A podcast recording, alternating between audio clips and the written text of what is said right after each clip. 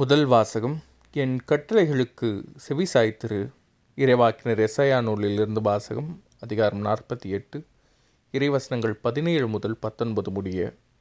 இஸ்ரேலின் தூயவரும் உன் மீட்பெருமான ஆண்டவர் கூறுவது இதுவே. உன் கடவுளாகிய ஆண்டவர் நானே பயனுள்ளவற்றை உனக்கு கற்பிப்பவரும் செல்ல வேண்டிய வழியில் உன்னை நடத்துபவரும் நானே. என் கட்டளைக்கு செவிசாய்த்திருப்பாயானால் உன் நிறைவாழ்வு ஆற்றைப் போலும் உன் வெற்றி கடலலை போலும் பாய்ந்து வந்திருக்கும். உன் வழிமரபினர் மணல் அளவாயும் உன் வழித்தோன்றர்கள் கதிர்மணிகள் போன்றும் இருந்திருப்பர். அவர்கள் வெட்டி வீழ்த்தப்பட்டிரார்.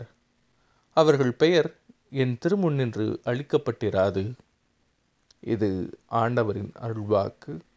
இறைவா உமக்கு நன்றி. நற்செய்தி வாசகம்.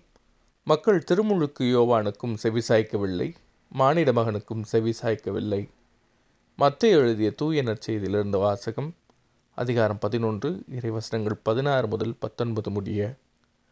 அக்காலத்தில் இயேசு மக்கள் கூட்டத்துக்கு கூறியது இந்த தலைமுறையினரை யாருக்கு ஒப்பிடுவேன்?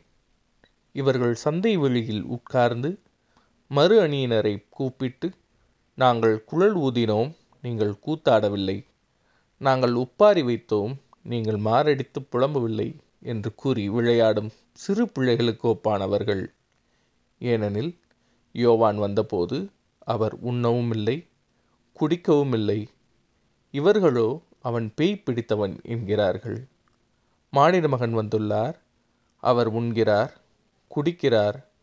இவர்களோ இம்மனிதன் பெருந்தீனிக்காரன் குடிகாரன் வரி தண்டுபவர்களுக்கும் பாவிகளுக்கும் நண்பன் என்கிறார்கள். எனினும் ஞானம் மெய்யானது என்பதற்கு அதை ஏற்றுக்கொண்டோரின் செயல்களே சான்று. இது ஆண்டவரின் அருள்வாக்கு. கிறிஸ்துவே உமக்கு புகழ்.